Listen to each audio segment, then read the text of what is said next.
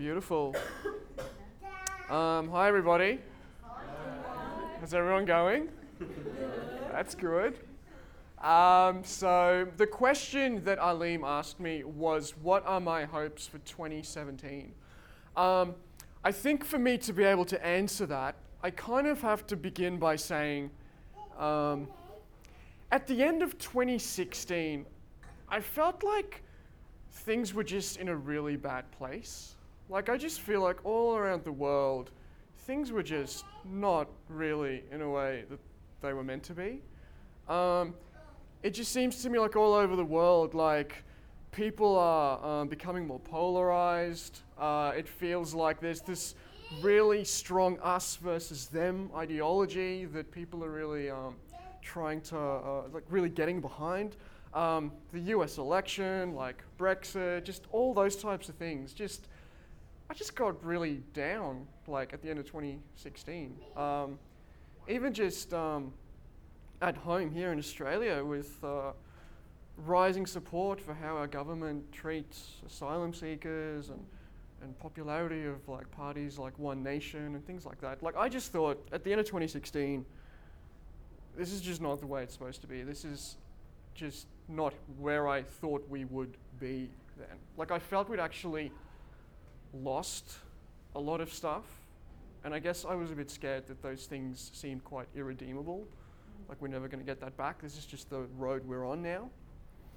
Um, so my hope for 2017 is actually that at the end of this year, at the end of 2017, um, I'd be able to look back and kind of just see that despite all of that stuff, despite what's happened and despite all the terrible things happening across the world, my hope is that I'd be able to look back and see that God had still worked in this world and that God had still used his people to spread his kingdom throughout this world.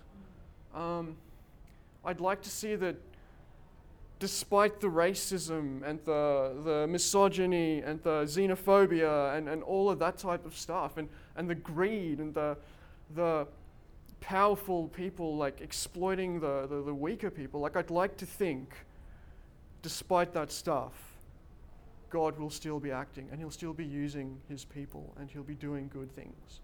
Um, so that's my hope for 2017. I think the reason that I feel like I can hold on to that hope, even though sometimes it feels like it's, it's, it, things do seem quite bleak to me, things do seem quite hopeless. I think the reason I can hold on to that hope is I just have to be reminded that we're a people of a crucified God.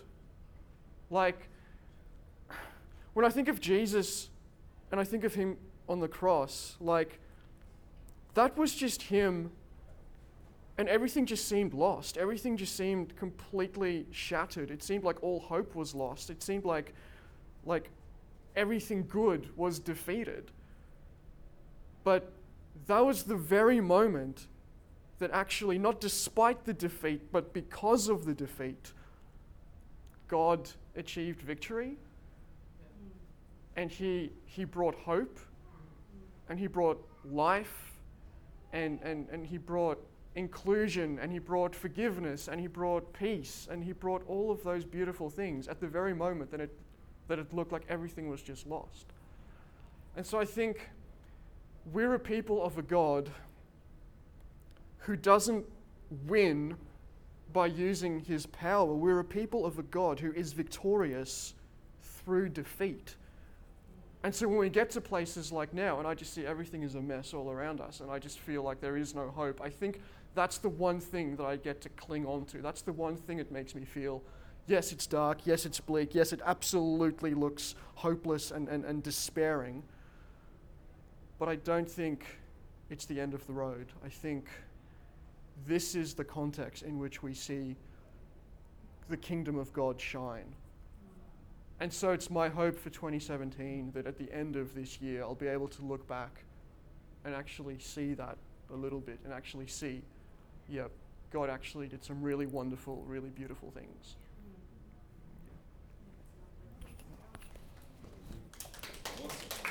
Thanks, Dion. Going to invite Joe come and share with us.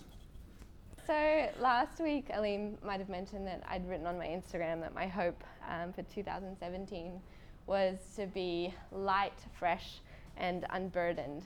Um, and those three words sound very pretty, and um, that's why I put them on my Instagram for them likes. Um, but then I realized, what does that even mean? Like, does that what does that mean in like context? What does that mean for my life, and what does that mean for like our lives and for our relationship with God? Um, and I got thinking about that, and um, I just wanted to tell you guys like a little story.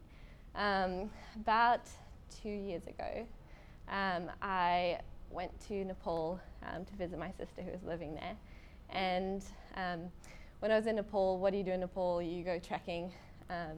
As someone that like hates walking so much, like I just really hate it.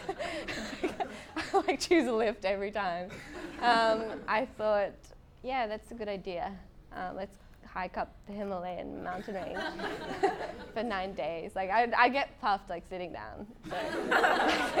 It's, it's bad.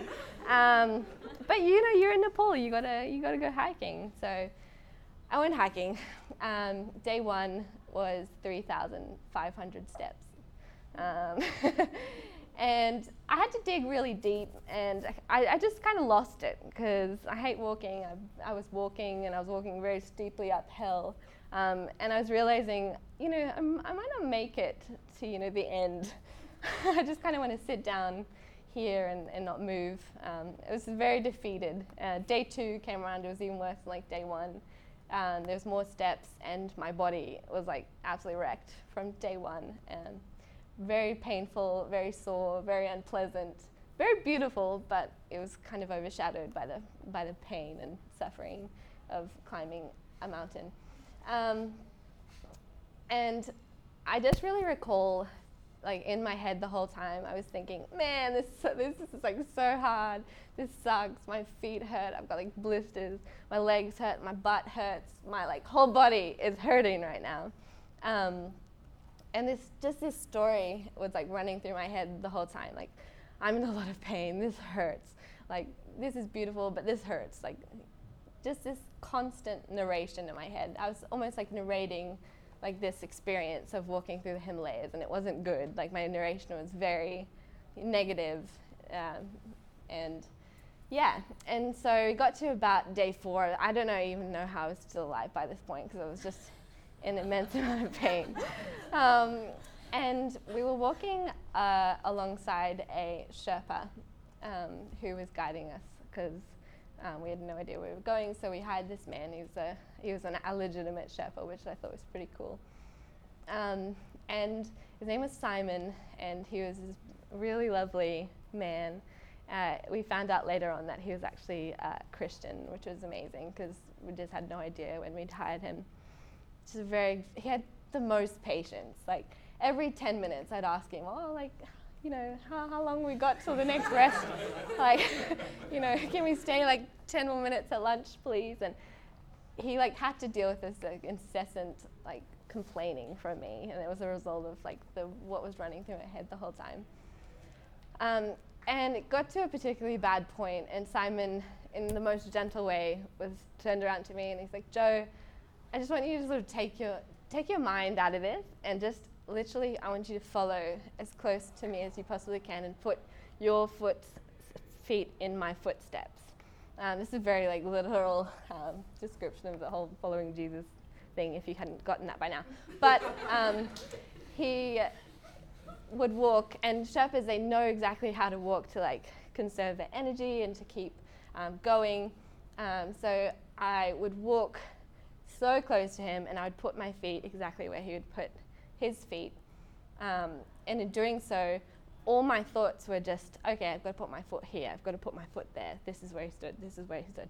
And it almost, like, it took my mind to a whole different place. I wasn't thinking about how, I was still thinking about how everything was hurting, but like very much less so, um, because I was just so dedicated to stepping where he was stepping. Um, and I made it um, to the top and to the bottom, and yeah, I'm, I'm here and it was amazing, uh, amazing experience. But I really remember that uh, kind of aspect of it. And so I was thinking this week um, about that and about the running narrative that we all have in, uh, in our heads every day when we go about our day, whether it's to sit down at work or like sit down with a friend.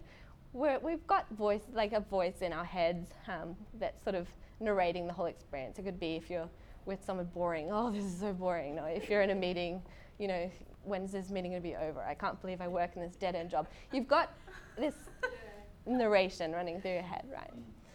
Um, and this last week back at work, I realized that I was becoming very attuned to this narration, and a lot of the times it wasn't positive, and a lot of the times it didn't um, match up with my hope for 2017, which was fresh, light, and unburdened. Most of the time it was stale and heavy and very burdened. Um, and I realized that I had become so, yeah, I'd become so dependent on this narration that had been going through my head. And I realized that it's, it's, it's not the truth. The truth is that our narration in our heads, it doesn't have to always be positive, but it does always have to be ringing with hope and ringing with joy and ringing with you know the words of Jesus and and the fact that we are followers of Jesus and and we do get to take our mind off our own personal narration and we get to follow him and we get to follow very closely um, in his footsteps. Um, so yeah, so that I think would sum up my hope for 2017 that I would silence the negative narration that goes about in my head and I would hopefully move towards lightening that burden and following Jesus in his very direct footprints. Yeah, that's it.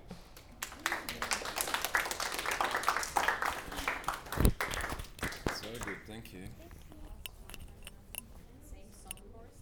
So when Aleem asked me to do this, my first image about my hope for 2017 was of when, um, you know, pretty stereotypically, a, when a Mentos hits a Coke bottle and it spews out all this foam, right? And it explodes. And I, we just watched Wreck It Ralph. Has anyone seen Wreck It Ralph? Yes. okay. And there's this scene where the Mentos falls in and it goes, and all this foam spews out, and it's like, wow, you know. Not that. Um, not that the image of spewing stuff is that great and the explosive part is a bit much, but I like the image of the, the foamy stuff slowly leaking down the mountain and it looks really cool and all that sort of stuff. So, my idea was that um, we would be a family who would overflow our love onto other people around us. That's what my hope for 2017 is. Um, and like the reality of that is not so rosy, and it's um, it's uh, it's a fluctuating level of vice and turmoil and joy. is one way of putting it. And, um, and I see, I'd, I'd love it if we could get to the point where if someone says something in the house, everyone goes, yeah, yeah, or you know, yeah, you, you're allowed to have that thought. Or, but what we do tend to do is kind of similar to what you were saying, Dion, is that we, we kind of try to curb each other or not agree or have a totally polar opposite opinion. So we kind of get in these moments of war when it's just someone who said, Well, I like blah blah, you know? It gets this is the, the, the family. So, um, and, and uh, family can sometimes do that to each other, right? Especially. So, my hope for 2017 is that I want to spend less time in front of a screen because we do that too much. I, I know, ironically, Kristen, that's right. I want to spend more time together. I, I want to feel like it's safe to share ideas and thoughts in our home, in the community, whatever it is. Um, I want to be simple, and some say I already am. and I want to be outside more. Uh, and like Pope Francis has written an encyclical called Laudato Si, which uh, he speaks about our challenge as Christians to care better for the earth. Like if we believe that, uh, that God is a creator and He's made the earth, then the way we treat the earth should reflect how we feel about the artist who we, we say we love. So I, I want to tread more, more carefully on the earth in the decisions we make, even with our money or time, whatever else. And I want to be docile. We see docility as something negative. Uh, we see docility as weak, but the definition of docile is uh, to be easily managed or handled, tractable like a docile horse, which, you know, is a bit odd, but anyway, or readily trained or taught to be teachable. So to be easily led and to be teachable, that's what I would like to be for God, with God in my life. Um, and I'm, I'm a home mum, so I, I, used to compare myself to everyone else and go, well, you know, these guys are doing that, and, you know, these people are doing these amazing things. What am I doing? What's my purpose? You know, was I even useful to God w- with my everyday mundane life? And I've had a lot of revelation since then, you know, that I believe that God really loves the simple stuff. And He wants to be involved in all of it with me, even if I'm shopping for food which, as you can imagine, is a lot of the time. so many times the Holy Spirit asks me to pick up something from the shop, and I think, nah, we got that. You know, I know we've got plenty of that. And then I get home, I don't listen, right? I get home and I realise that we've just run out of the stuff that the Holy Spirit told me to get, but I decided not to get it because I didn't listen, which is really annoying. And then I want to slap myself.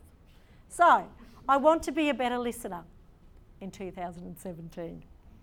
I drive a Tarago, right? It's a minibus. And on my many taxi driving exploits, I feel the Holy Spirit say to me, See that person there? I want you to pray for them. Oh, okay. So I'll be driving along and I'll start praying over this stranger, and they'll, they'll never have any idea that some slightly crazy woman in this Tarago driving past is actually praying over them. But the Holy Spirit does that kind of stuff to me. And he's, it, it, that's the kind of stuff I feel like the Holy Spirit likes. That he likes it simple and heartfelt and he likes it um, spontaneous. So my road to conversion wasn't a magic wand slapping, you know, experience like Saul Paul had. It was slow and laborious and it took years. And it, it took years to be moulded into a better version of myself. And it, it's a lifetime's work in progress. Being still and peaceful and shutting up for long enough to absorb something poignant from God is a thing I'll be working on till I take my last breath. So, in my 20s, I got given a book and it was called Words from God. And uh, it was written by a kid called Matthew Kelly. And one night, as he was climbing into bed, he was listening to his stereo and he felt this um, urge to turn it off and he just ignored it. And then he put his headset back in, he felt that really strong urge again, he just went, nah, you know, and ignored it again. And the third time he's gone, right, something must be happening. So he knelt down beside his bed and he felt God speak to him. And so began many months of receiving personal messages from his Heavenly Father.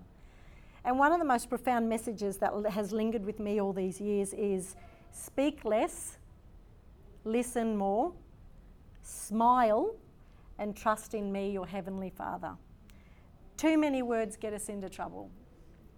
A genuine smile can pull your heart out of a pit. A listening ear can calm and heal. And my hope for 2017 is to speak less and listen more. I most likely will struggle because I don't always know how to shut up, but I'm going to make time to pray and listen. That's it.